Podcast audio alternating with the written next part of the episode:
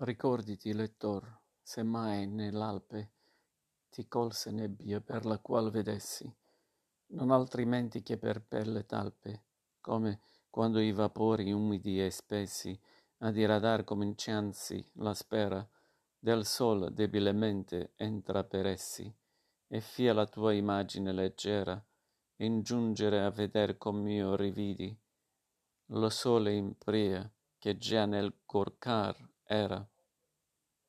Sì, pareggiando i miei copassi fidi del mio maestro, usci fior di tal nube ai raggi morti già ne bassi lidi, o immaginativa che ne rube talvolta sì di fuor com non s'accorge perché d'intorno suonin mille tube. Chi muove te? Se lenzo non ti porge muoviti lume che nel ciel s'informa per sé o per voler che giù lo scorge. Dell'empienza di lei che muto forma nell'uccel che cantar più si diletta.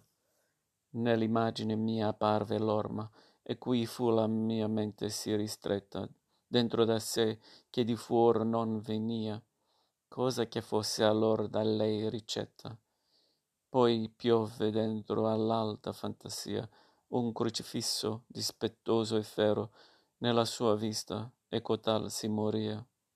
Intorno ad esso era il grande assuero ester sua sposa il giusto Mardoceo che fu al dire e al far così intero. E come questa imagine rompeo se per se stessa a cui s'aduna bulla cui manca l'acqua sotto qual si feo. Sorse in mia visione una fanciulla piangendo forte e dicea o regina perché per ira hai voluto esser nulla? Ancisa t'hai per non perder la vina ormai perduta. Io non io son essa che lutto.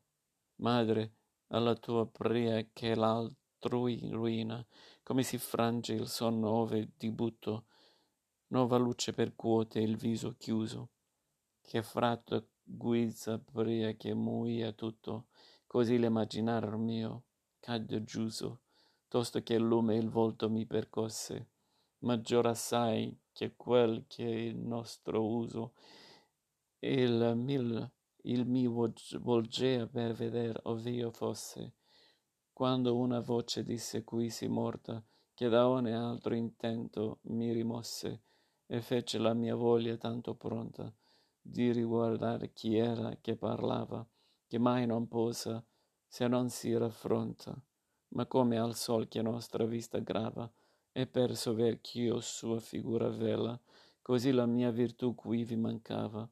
Questo è divino spirito che nella via da ir su ne dirizza senza prego e col suo lume se medesmo cella si fa con noi come l'uom si fa sego che quale aspetta prego e lupo vede malignamente già si mette al nego. Ora accordiamo a tanto invito il piede. Procacciam di salir pria che s'abbui che poi non si poria s'el di non riede. Così disse il mio duca e io non io con lui volgemmo i nostri passi ad una scala e tosto ch'io al primo grado fui sentimi preso quasi un mover d'ala e ventarmi nel viso e dir beati pacifici che son senza ira mala. Già eran sovra noi tanto elevati gli ultimi raggi che la notte segue che le stelle apparivan da più lati o virtù mia perché si ti dilegue? Fra me stesso dicea che mi sentiva la possa delle gambe posta in triegue. Noi eravam dove più non saliva la scala su ed eravamo affissi pur come nave che alla piaggia arriva. E io attesi un poco s'io udissi alcuna cosa nel novo girone. Poi mi volsi al maestro mio e dissi dolce mio padre di quale offensione si purga qui nel giro dove semo se i piedi stan si stanno non stea tuo sermone, ed egli a me l'amor del bene, scemo, del suo dover, cui rita si ristora, cui si ribatte il ma, il mal tardato remo. Ma perché più aperto intendi ancora? Volgi la mente a me e prenderai alcun buon frutto di nostra dimora, né creator né creatura mai. Cominciò el, figliol, fu senza amore, o naturale o d'animo, e tu, la, tu sai. Lo naturale è sempre senza errore, ma l'altro può errar ma per malo obietto, o per troppo o per poco di vigore, mentre che egli è nel primo ben diretto e ne secondi se stesso misura, esser non può cagion di mal diletto, ma quando al mal si torce, o con più cura, o con men che non dee corre nel bene, contra il fattore adovra sua fattura. Quinci comprender poi che esser convene, amor semente in voi d'ogni virtute, ed ogni operazione che merta pene. Or, perché mai non può dalla, dalla salute. Amore del suo subietto volger viso.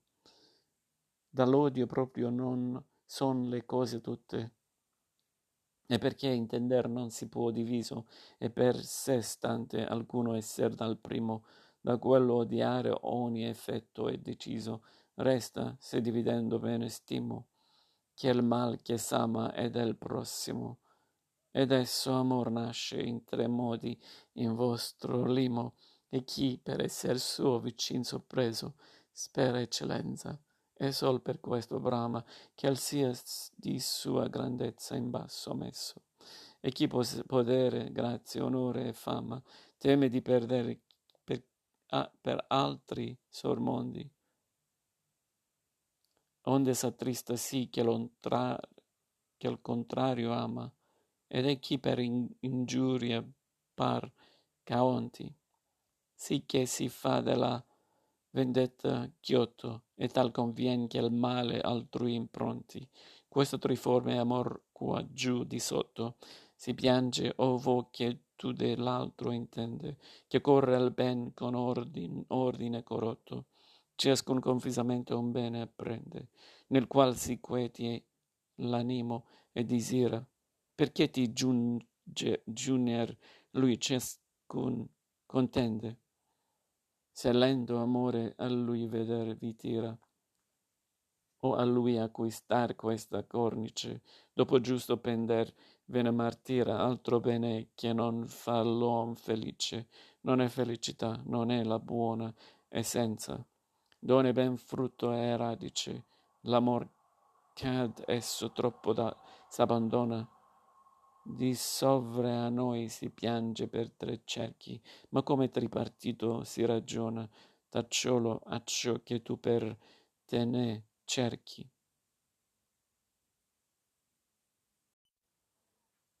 Introduzione Come nell'inferno, anche nel purgatorio, un canto è destinato a spiegare i criteri dell'ordinamento secondo il quale i peccatori sono suddivisi nelle diverse zone, procedendo inversamente che nel regno della dannazione dai peccati più gravi a quelli meno gravi, il canto che assolve a questo compito ha nella seconda cantica diversa posizione numerica. Nell'inferno è l'undicesimo e qui è diciassettesimo, cioè quello centrale, ma uguale è il luogo del percorso nel quale la spiegazione avviene, il luogo cioè in cui nell'inferno si entra e nel purgatorio si esce dalla zona dei peccati più gravi, nel primo regno violenza e frode, nel secondo superbia, invidia e ira. Tra le due grandi ripartizioni di gravità che caratterizzano i due ordinamenti sta dunque la razionale descrizione della norma che ad essi presiede e che, come vedremo, è stabilita secondo un principio radicalmente diverso dall'uno all'altro regno, ma prima di indicarne la articolazione è importa Importante fermarsi a considerare la particolare struttura data da Dante ai tre canti centrali della cantica e dell'intero poema, il sedicesimo, il diciassettesimo e il diciottesimo.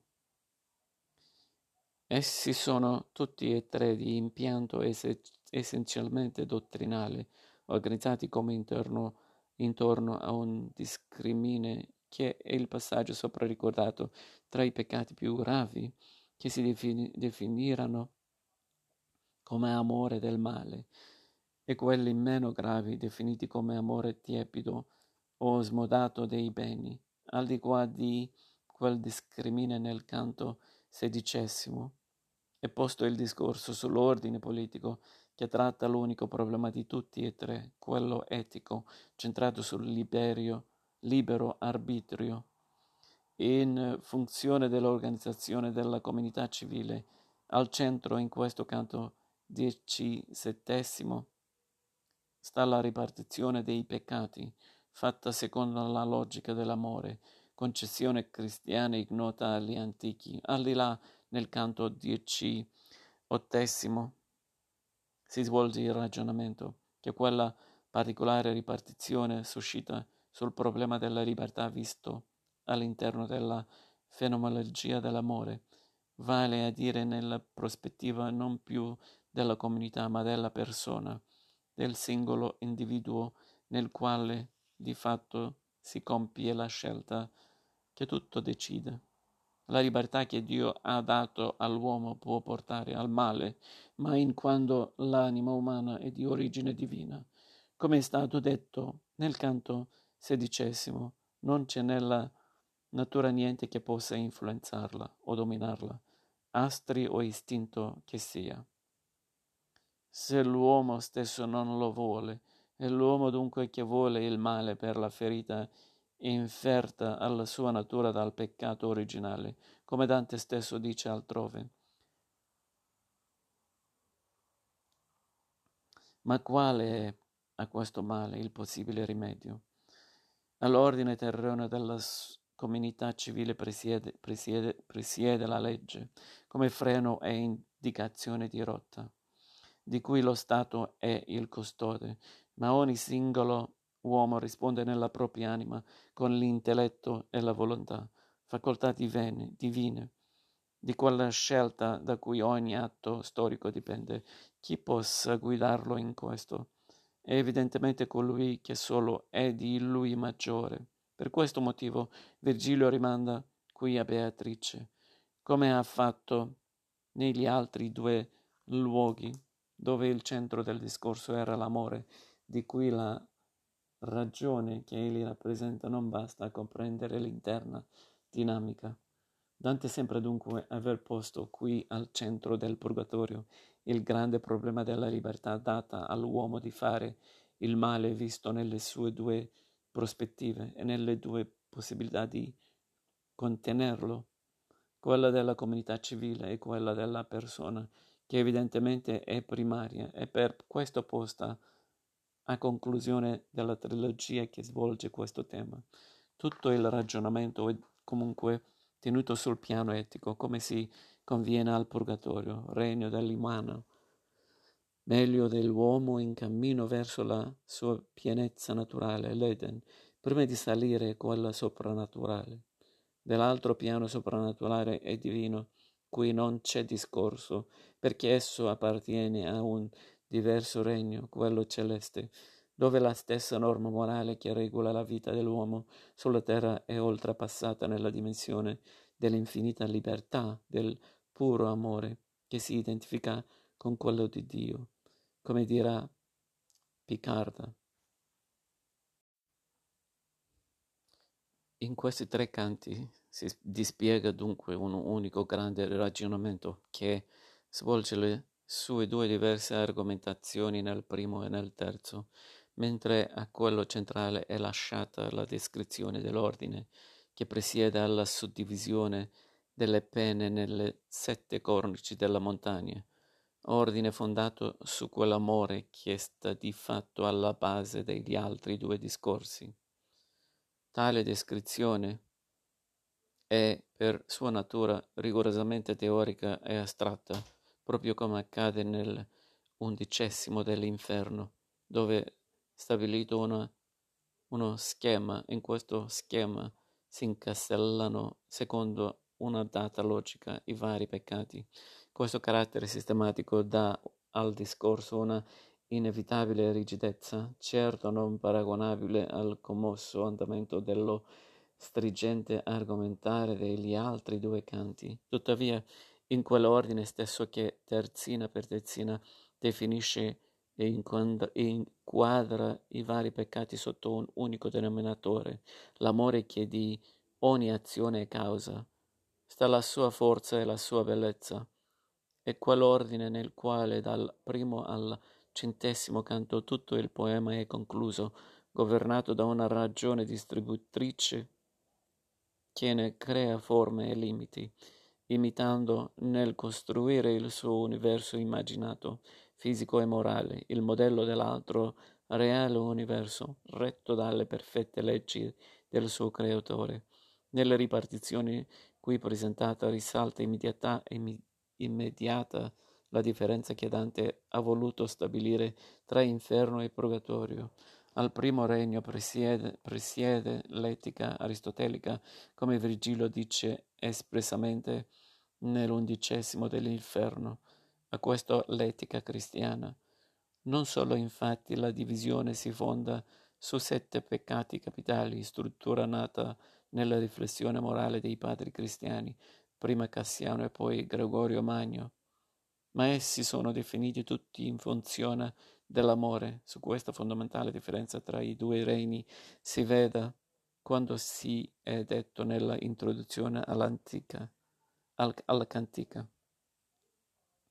che ogni atto buono e cattivo dell'uomo dipende dall'amore, e dottrina stabilita da Tommaso sulla traccia dello Pseudo Dionigi e di Agostino si vede la nota al verso 91 è già presente nel pensiero aristotelico, quello che conta però è che Dante su questa base ha organizzato tutto l'ordine dei vari peccati e ha posto così l'amore al centro non solo ideale ma anche strutturale del reino dei salvati, centro che coincide poi con quello del poema.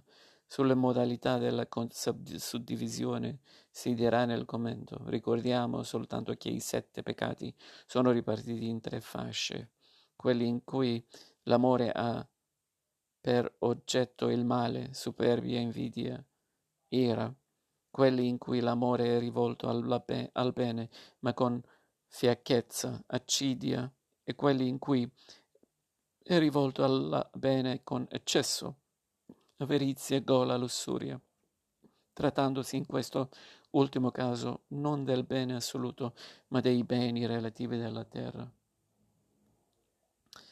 Qui vogliono, vogliamo sottolineare l'importanza unica e suprema che per Dante ha in tutta la sua opera l'amore, quell'amore che governa l'universo fisico e che guida i cori degli uomini, da cui tutto il creato trae origine e in forza del quale esso è sospinto a ritornare al suo creatore, come si dirà nel primo del paradiso.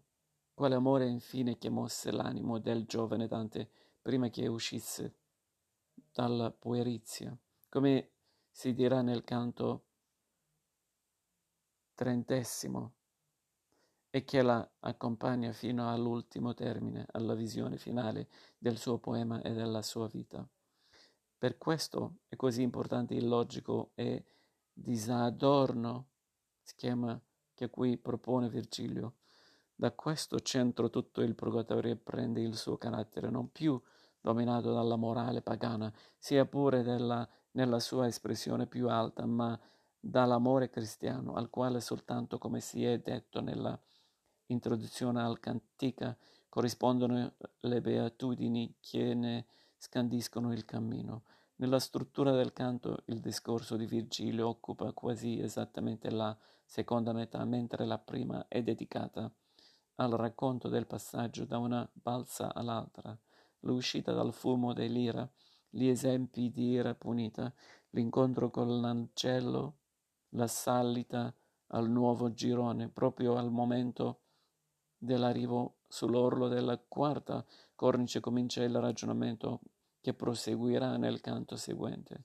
Quell'arrivo è segnato nel racconto con un'immagine significativa. I due giungono su quella sponda come una nave alla riva. È uno stacco evidente che vuoi rilevare l'uscita definitiva dalla zona dei tre peccati più gravi che acce- accecano l'uomo, come simboleggia l'uscita dal fumo all'apertura del canto.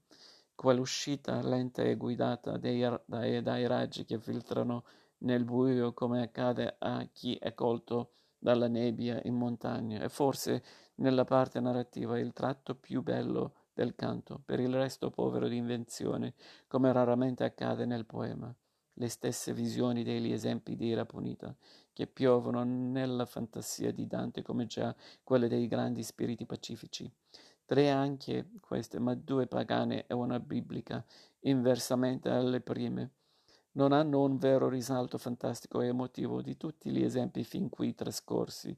Nelle loro varie forme di sculture, di voci, di visioni, questi appaiono di gran lunga e meno potenti. E anche lo, l'incontro con l'angelo, l'angelo, con la consueta scena dell'abbagliamento, sembra svolgersi con andamento che diremmo standardizza, standardizzato. Solo i solo il passaggio prima alpestre con la dir- diridante nebbia, poi stellare con l'inizio della notte e il dileguare in alto degli ultimi raggi del sole, suscita intorno alla scena immagini nuove di quel vasto respiro che è proprio del descrivere dantesco. Del resto tutto l'insieme del canto appare non soldato in unità tematica o figurativa. La prima parte sembra, e forse lo è, soltanto una preparazione alla seconda, fortemente contrassegnata dall'arrivo della nave alla sua spiaggia. A questo punto l'attacco solenne di Virgilio, né creator né creatura mai. Cominciò el, figliol, fu senza amore. Instaura il nuovo grande suggerimento susseguirsi di idee, che comincia qui con il proporre il rivoluzionario ordine etico che governa la classificazione dei peccati e che nel prossimo canto avrà il suo ampio e completo sviluppo.